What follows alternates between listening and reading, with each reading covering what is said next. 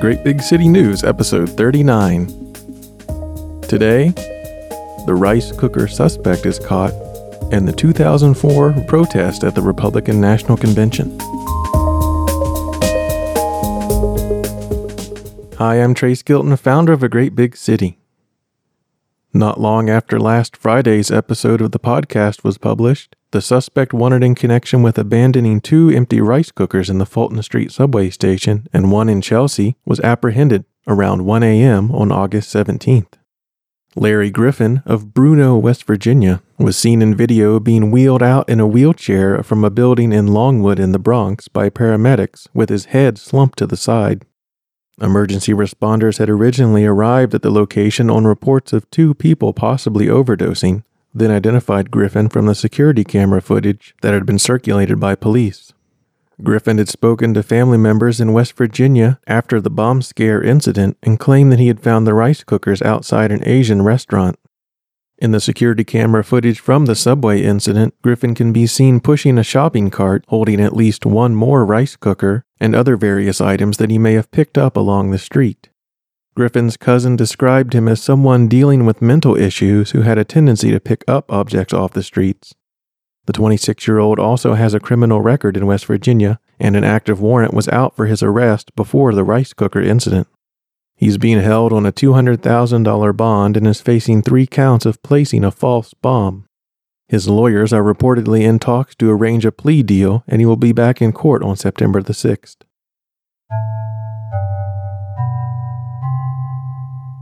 More than five years after Eric Garner's death, the NYPD announced on August 19th that the officer seen on eyewitness video putting Garner in a chokehold will be fired. Police Commissioner O'Neill announced that former officer Daniel Pantaleo will be fired, and the commissioner attributed the years long delay to the U.S. Justice Department asking the NYPD to postpone the internal NYPD investigation.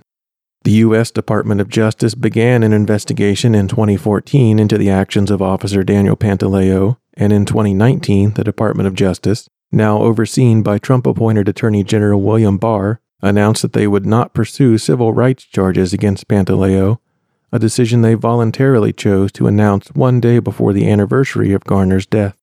Pantaleo's supervisor, Sergeant Kizzy Adonis, pleaded guilty to charges of failure to supervise and will lose 20 vacation days, with Commissioner O'Neill stating that, quote, Nothing about her actions on that day either caused the use of the banned chokehold or delayed the arrival of medical attention for Mr. Garner. Unquote. The city medical examiner's office concluded that the methods used to detain Garner during the arrest, combined with his respiratory health, led to his death. A chokehold is a prohibited procedure for the NYPD to use, but video from the scene clearly showed Officer Daniel Pantaleo with his arm around Eric's neck. The incident ignited protests across the city and the country, and Garner's dying words of I can't breathe became a rallying cry for the Black Lives Matter movement. In 2015, the city reached a settlement with the Garner family in which they received $5.9 million in response to their wrongful death claim.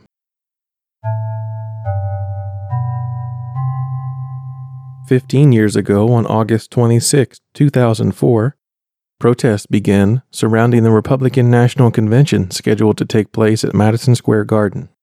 A wide variety of demonstrations took place during the long weekend, with hundreds of advocacy groups banding together to organize against the policies of the Bush Cheney administration. The main protest took place on Sunday, August 29th, with estimates of 500,000 to 800,000 attendees.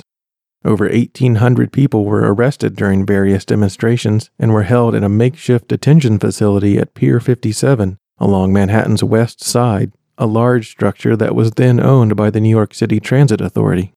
Charges were later dropped against 90% of the people who had been detained at the facility, and the city paid $18 million to settle lawsuits brought against it for performing mass arrests and detaining those people in a former bus depot.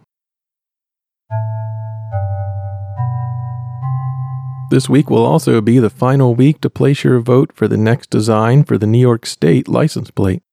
The governor's office opened up voting on five potential designs, and the voting lasts through September 2nd.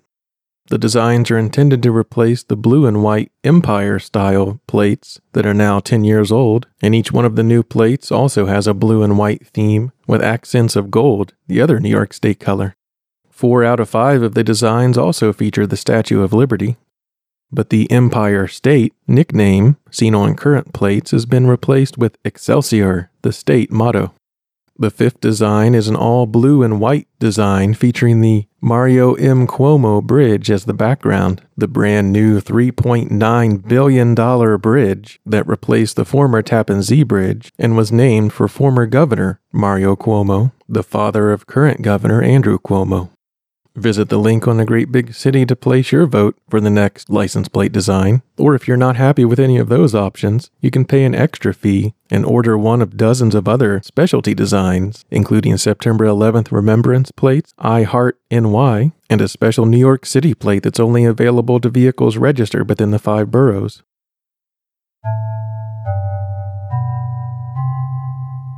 Two women who were arrested in 2015 for planning terrorist bombings in the city pleaded guilty this week to charges of teaching and distributing information about the manufacture and use of an explosive, destructive device and weapon of mass destruction.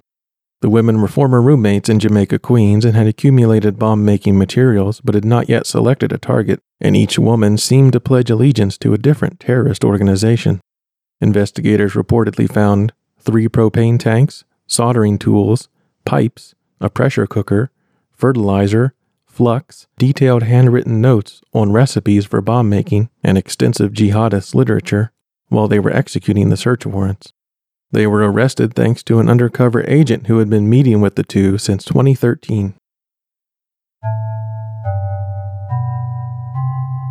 28 years ago, on August 28, 1991, a drunken subway operator derails a 4 train at Union Square just after midnight, killing five people and injuring 121. It became one of the deadliest crashes in the subway's history. The train needed to make a switch from the express tracks to the local tracks before it entered Union Square Station, but the motorman entered the switch going nearly 50 miles per hour, derailing the train and slamming it into steel support beams and the tunnel wall. Despite being so close to a station platform, the crumpled train and the low clearance in the tunnel made it difficult to extract the injured passengers, and the total rescue took three hours.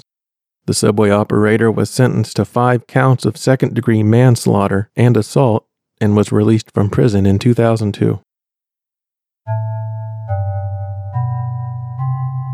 And this will be the final week if you've been meaning to take a selfie with one of the marble lions at the main branch of the New York Public Library.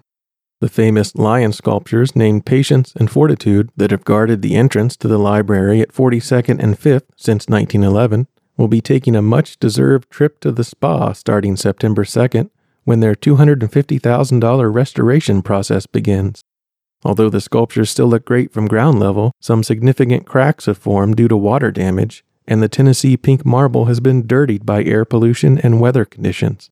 The lions will be enclosed in plywood, and lasers will be used to zap contaminants from the surface of the stone, while cracks will be evaluated and repaired via a variety of methods. If you'll be missing the lions during the weeks they're under repair, the New York Public Library's online shop even offers $150 replicas of Patience and Fortitude as bookends that can add an air of majesty to your home bookshelf.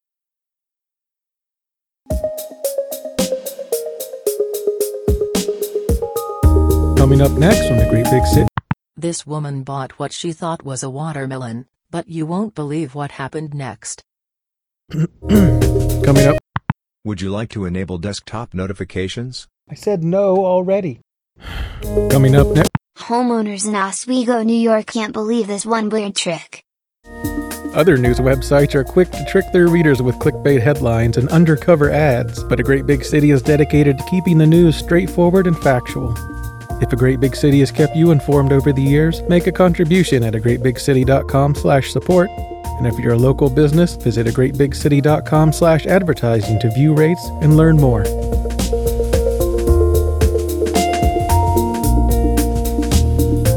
Would you like to enable desktop notifications? Oh, not again. Park of the Day McCombs Dam Park, next to Yankee Stadium in the Bronx. This large park is situated right next to New Yankee Stadium and features a variety of athletic amenities, including a baseball diamond that sits on the footprint of the diamond that was in the 1923 Yankee Stadium at this location.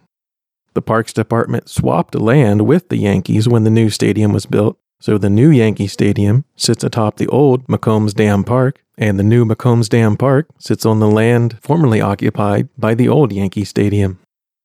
In Parks events, there are three opportunities to see movies in parks coming up on Monday, August 26th. Movies Under the Stars will bring Bohemian Rhapsody to Highland Park in Queens. Avengers Endgame will play in Coney Island along the beach near the cyclone. And Crazy Rich Asians will play in Cunningham Park in Queens at the main park house. Those are all on Monday, August 26th and begin around sundown. Now let's see where our robot friend will be moving off to this week on the concert calendar. This is the AGBC concert calendar for the upcoming week. Semaphore and Dead Empires are playing St. Vitus Bar on Sunday, August 25th. Lenny Kravitz is playing Radio City Music Hall on Tuesday, August 27th at 8 p.m. Billy Joel is playing Madison Square Garden on Wednesday, August 28th.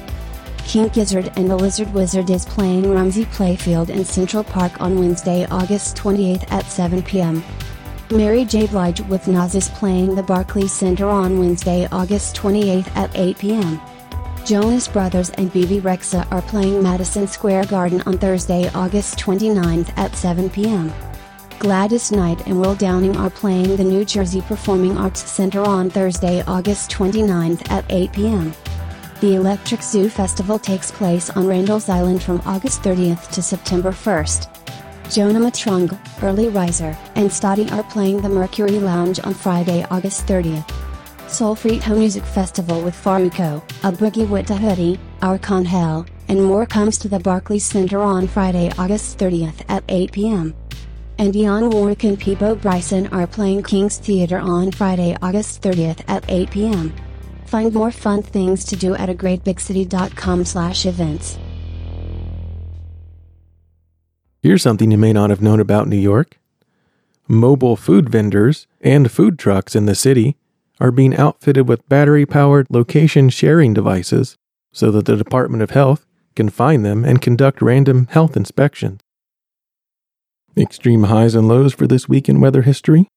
A record high of 103 degrees on August 22, 1948, and a record low of 50 degrees on August 27, 1885.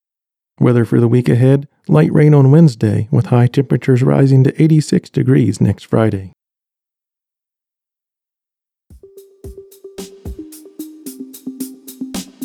Thanks for listening to A Great Big City News.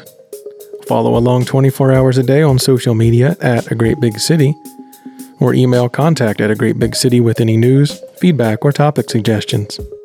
Subscribe to A Great Big City News wherever you listen to podcasts iTunes, Google Play, TuneIn Radio, Overcast.fm, or listen to each episode on the podcast pages at a great greatbigcity.com slash podcast.